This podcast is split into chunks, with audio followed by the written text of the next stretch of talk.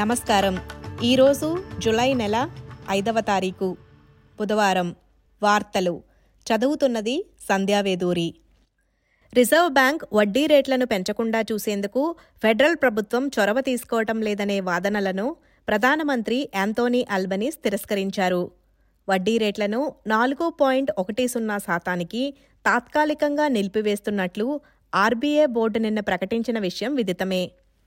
అయితే భవిష్యత్తులో రేట్ల పెంపు గురించి ఎటువంటి స్పష్టత ఇవ్వకపోవటం గమనార్హం.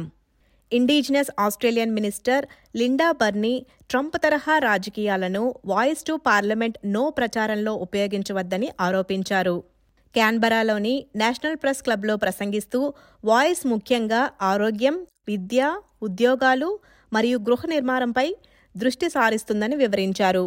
చైల్డ్ కేర్ ఖర్చులు ద్రవ్యోల్బణం మరియు వేతనాల కంటే వేగంగా పెరుగుతూనే ఉన్నాయని ఆస్ట్రేలియన్ కాంపిటీషన్ మరియు కన్స్యూమర్ కమిషన్ పేర్కొంది. ప్రభుత్వ రాయితీలు ధరల పెరుగుదలను కొంతమేరకు ప్రతిఘటించినప్పటికీ గత నాలుగు సంవత్సరాల్లో సగటు కుటుంబ ఖర్చులు ఏడు నుంచి పదహారు శాతం మధ్య పెరిగాయని గత ఏడాది చివర్లో ప్రారంభించిన ప్రభుత్వ విచారణలో తేలింది. ఈ ఏడాది జూలై ఒకటి నుంచి అమల్లోకి వచ్చిన పిల్లల సంరక్షణ సబ్సిడీలను పెంచుతున్నట్లు ఫెడరల్ ప్రభుత్వం ప్రకటించిన విషయం తెలిసిందే.